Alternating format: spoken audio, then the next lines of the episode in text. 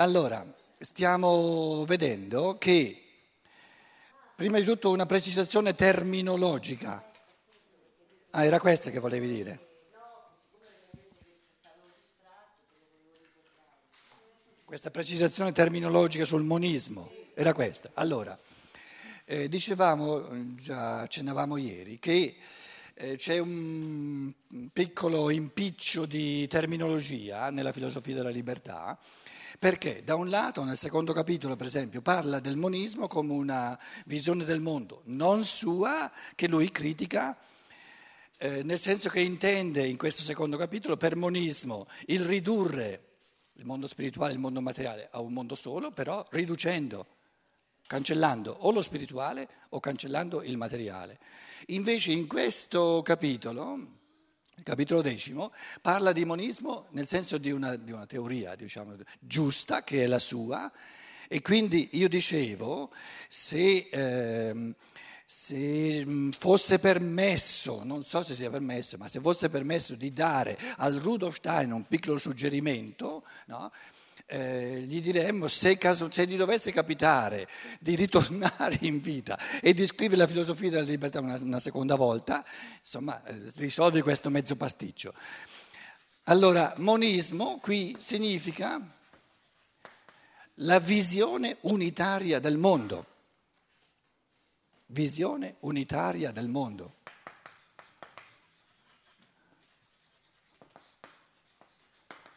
Sto scoprendo che su questa lavagna nuova vanno benissimo anche queste strade grosse, questi cessi grossi. Visione unitaria del mondo. Una visione unitaria del mondo è eh, l'unitarietà, il carattere di unitarietà del mondo che viene costruito. Il mondo non è unitario in partenza per l'uomo. In partenza il mondo è spaccato in due ed è spaccato in due quando noi percepiamo. Perché uno dice, ma l'albero, la, la, la, il pero è là e io sono qua. C'è il mondo e c'è l'io. Quindi sono due mondi no? diversi.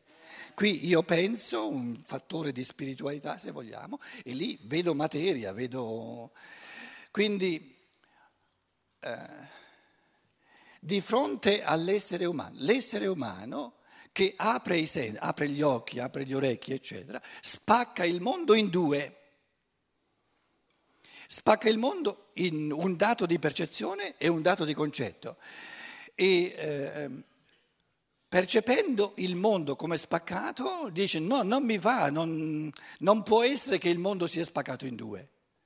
E allora il se- scopre il senso di questa spaccatura quando la risolve, riunifica le due sponde del mondo e dice nel concetto, nel, nella realtà spirituale, io ho la realtà unitaria del mondo, perché il concetto è all'opera prima del pero percepibile, è all'opera dentro al pero percepibile come l'essenza vera del pero e è all'opera nel mio pensare quando io colgo e creo come spirito pensante il concetto del pero.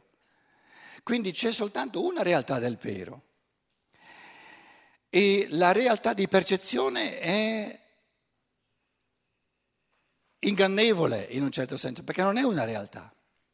Prima di tutto è, è transeunte, è effimera, è passeggera. Oggi c'è, domani non c'è. Quindi la concezione unitaria del mondo sta a dire che nel pensare in questo processo di creazione di pensiero, di intuizione artistica pura, che è attività creatrice del pensare, l'essere umano coglie l'unità del mondo e l'unità del mondo è il logos. Lo spirito creatore.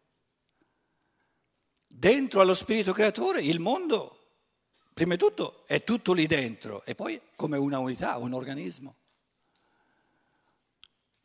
Perché prendiamo i quattro regni del mondo percepibile, il minerale, le, piante, gli animali e l'uomo. Se il logos, la logica, il pensatore eh, divino universale che li ha pensati, se li avesse pensati senza connessione, senza senza un minimo di, di, di, essere gli uni per gli altri, allora noi eh, non potremmo dire nella natura c'è una sapienza, una saggezza. La saggezza sta nel fatto che tutta la natura è stata pensata organicamente come una unità, quindi pietre, piante, animali e l'uomo formano una unità, una unità però di un organismo articolato, però una unità. Così come l'organismo umano, il corpo umano, è una unità, non sono due corpi, un corpo non sono due corpi, è una unità. Però una unità articolata, una, una, una, dire, una unità eh, diversificata, con tanti organi, con tante funzioni, che però sono pensate in modo tale che fanno un'unità. Sono tutti gli uni per gli altri, i polmoni per il cuore, il cuore per i polmoni, per il cervello, la, la milza, eccetera.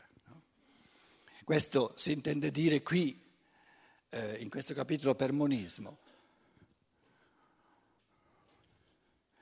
In chiave di morale, di, di, di fatto morale, è tutto ciò che sembrerebbe una istanza morale potesse essere o fosse una istanza morale fuori di me, una legge che dal di fuori mi dice ciò che io devo fare, una divinità che, che ha dei comandamenti nei miei confronti, i conti tornano per l'uomo soltanto quando lui crea questo monismo per cui tutto ciò che ingannevolmente come percezione sembrerebbe essere una realtà al di fuori, così come il pero sembrerebbe essere una realtà al di fuori, ma invece salta fuori che diventa una realtà soltanto quando io, io lo interiorizzo e lo faccio parte di me. E allora dico, se pongo la domanda che si chiede qual è la volontà di Dio su di me, cosa vuole Dio da me? Il punto di partenza è un dualismo, Dio là e io qua, e questo punto di partenza va superato. Se restiamo a questo punto di spaccatura, io resterò gestito dal di fuori in eterno. E questo essere gestito dal di fuori è l'essenza della distruzione dell'umano o distrugge l'essenza dell'umano, perché l'essenza dell'umano è l'autogestione, l'autonomia interiore, la libertà, il sapere dal di dentro cosa il mio essere vuol fare per vivere sempre più in pienezza, per diventare sempre più spirito creatore. Allora è una, è una illusione, è un inganno di partenza quello di pensare che ci sia questa dualità di un'istanza morale là fuori, della volontà di Dio là fuori, eh, eccetera, eccetera, eccetera. E il senso di questo inganno di partenza è di venire superato.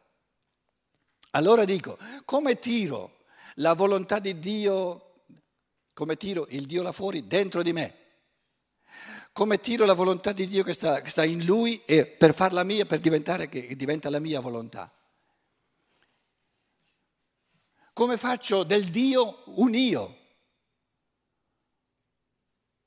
O tosco, dimmi tu, quale verbo ha Dante che noi abbiamo perso? Indiarsi. Ma che peccato, le parole così belle, così, così cristiane, così logiche sono andate perse. E chi ha fatto di tutto perché andassero perse? La Chiesa cattolica perché non le andava bene che, che, tutti gli esseri umani fossero in cammino per indiarsi sempre più profondamente, sempre più sinceramente. Prima di scoprire Rudolf Steiner, non conoscevo neanche il nome, eh, ero eremita sul lago di Como. Eh, ho scoperto, non avevo mai, mai, sentito il nome di Rudolf Steiner, non so se ve l'ho raccontato. Prima di scoprire Rudolf Steiner, poi ho cominciato a leggere Rudolf Steiner, ho studiato dall'inizio alla fine undici volte la Divina Commedia, dall'inizio alla fine, da eremita. Era la cosa più bella che, che, che, che conoscevo. Ero innamorato della Divina Commedia e stavo cominciando la dodicesima volta. Mi è andata male perché ho scoperto Steiner. Mi è andata bene, via. Mi è andata bene. In Dante ci sono tante parole belle, io goderei, goderei se, se fosse venissero rinfrescate. E questo indiarsi traduciamolo nei termini della filosofia della libertà o del Vangelo di Giovanni se, volete. Se volete. L'uomo si india intridendosi di forze del logos a livelli sempre più profondi.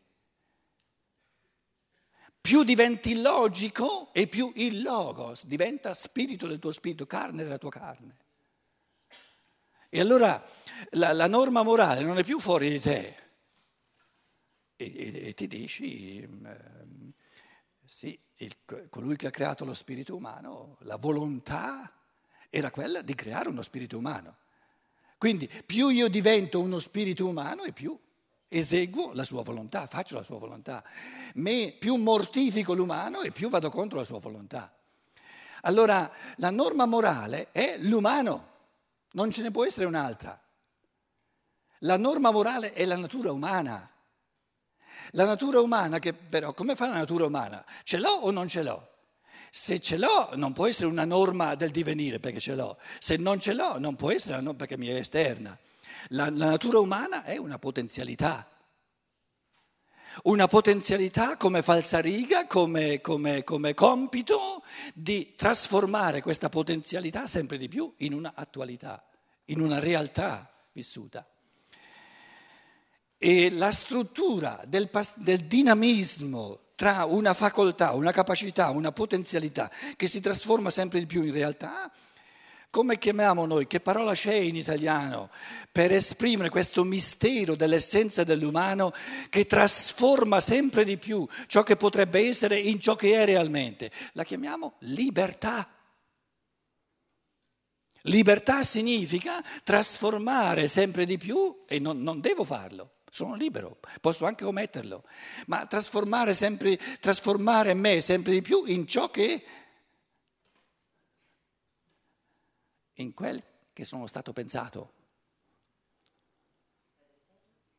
In quel, non è italiano, eh? Come si potrebbe... Il creatore del mio io l'ha pensato. Quindi nel pensiero c'è già in lui il mio io. Io lo realizzo a livello di morale, a livello di comportamento, a livello di, di... Quindi ognuno di noi può diventare soltanto ciò che è, in quanto è stato pensato da chi ha pensato del suo io. Ma allora lo sono o non lo sono ancora? Lo sono nella mente del Logos e non lo sono ancora o lo divento sempre di più a livello della mia mente, del mio cuore, delle mie azioni.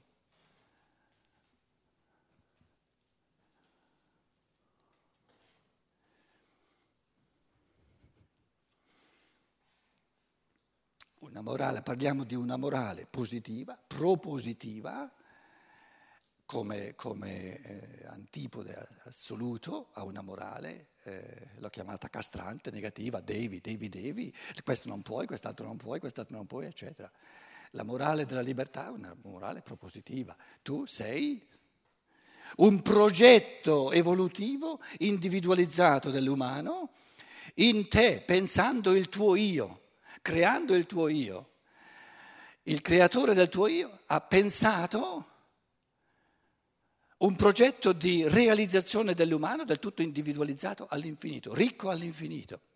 E te l'ha proposto come prospettiva di evoluzione del tuo io, del tuo essere. Quindi c'è soltanto una morale del bene morale che è la pienezza e c'è soltanto un male morale ed è la povertà, la carenza.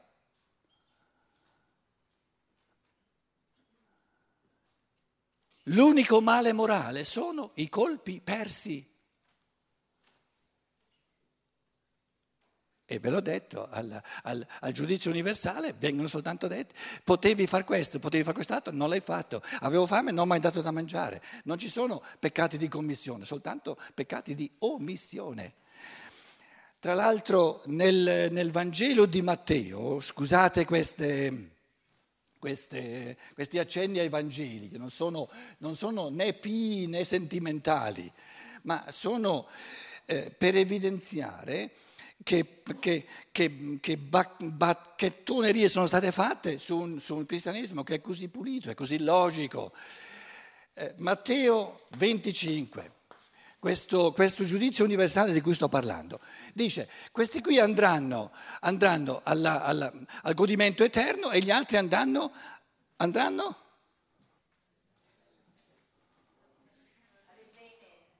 alle pene eterne, alla condanna eterna.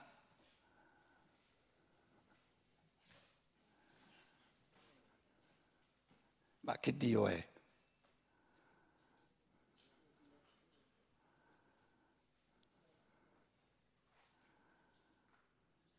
Può essere mai uno, un povero cristiano, nella vita ha fatto quello che poteva, non era in grado subito di, mm, subito di, di pigliare questa buggerata della scienza dello spirito che ti dà, ti dà una, una, una, capito? Una, devi darti una mossa, dice mi sono goduto eh, un po' di vino, un po' di chianti, mi sono goduto uh, da maschietto un, un, po' le donne, che altro dovevo fare? Eh, eh, capito? Non sono avanti più di tanto. Quello ti dà una botta e ti manda all'inferno eterno. No, Il Padre Eterno gli dice guarda, dai, torna sulla terra e forse ti verrà di capire che sì, ehm, le belle donne sono una gran bella cosa, però ci può essere qualcosa di ancora meglio.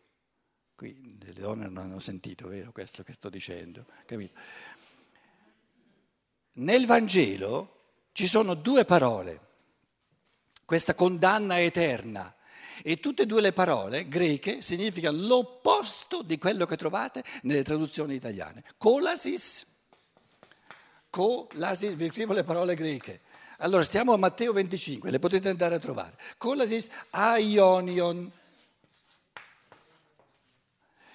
Colasis, colasin in, in, in, in um, al um, um, nominativo accusativo, colasin, accusativo.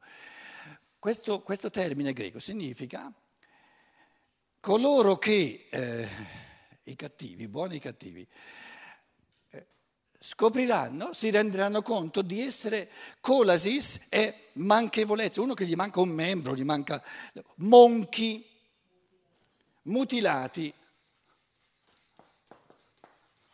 monchi gli manca qualcosa.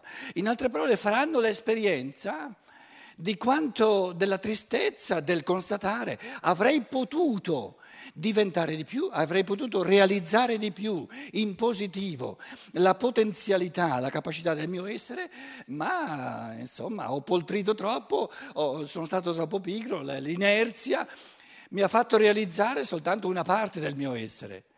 Cosa, cosa c'entra questo con, con condanna o, o addirittura la pena, eccetera? No, è un processo di coscienza. Si rendono conto che la vita gli avrebbe offerto molto di più se nella loro libertà l'avesse. Quindi questa presa di coscienza è il presupposto per tornare sulla terra e perdere meno colpi. Allora sì che sono logiche le cose. E questa parola aionion è stata tradotta con eterno, è l'opposto di eterno. Aionion significa dura un eone, aion è le, le, un eone. Aion è un eone. E un eone, c'è la parola in italiano, eh? un eone si chiama. Un eone è un, un, lapsus di tempo magari molto grande, però è nel concetto di un eone che ha un inizio e ha una fine, non eterno. Perché il concetto di eterno significa non finisce mai. E Giuda se è all'inferno non esce mai. L'ho detto a mia sorella suora, oh, Adesso noi in tempi di, di, di, di coscienza ecologica, quello lì ti, ti scalda l'inferno a, all'infinito, spreca un sacco di energia e magari non c'è dentro nessuno, o se ne, insomma se dovrà pensare bene le cose, capito? Invece il greco dice per lo spazio, quindi, quindi questa presa di coscienza, questo tirare la bilancia, questo, questo eh, come dire, eh, tirare le somme della vita passata. Durerà un eone, un tempo che ha un inizio e una fine. Dov'è l'inizio? La morte. Dov'è la fine? Quando ritornano sulla terra. Quindi per un eone ci sarà, durante un eone ci sarà la presa di coscienza di tutto ciò che ho omesso. Sono monco, mutilato, mi manca qualcosa che avrei potuto costruire nel mio essere. Però questo, questa presa di coscienza è di nuovo piena di amore per, per, aiutare l'individuo umano e dirgli guarda che ce ne manca ancora, ce ne manca ancora, per quanto tu pensi di essere perfetto, ce ne manca ancora. Ah sì, allora torno sulla terra e, e voglio continuare ad evolvermi. Da questa cosa così bella, così logica, così propulsiva, propositiva, così dinamica, cosa hanno fatto le traduzioni? L'opposto, lo manda alla pena eterna la punizione eterna. E in greco l'opposto, tutte e due le parole sono esattamente l'opposto.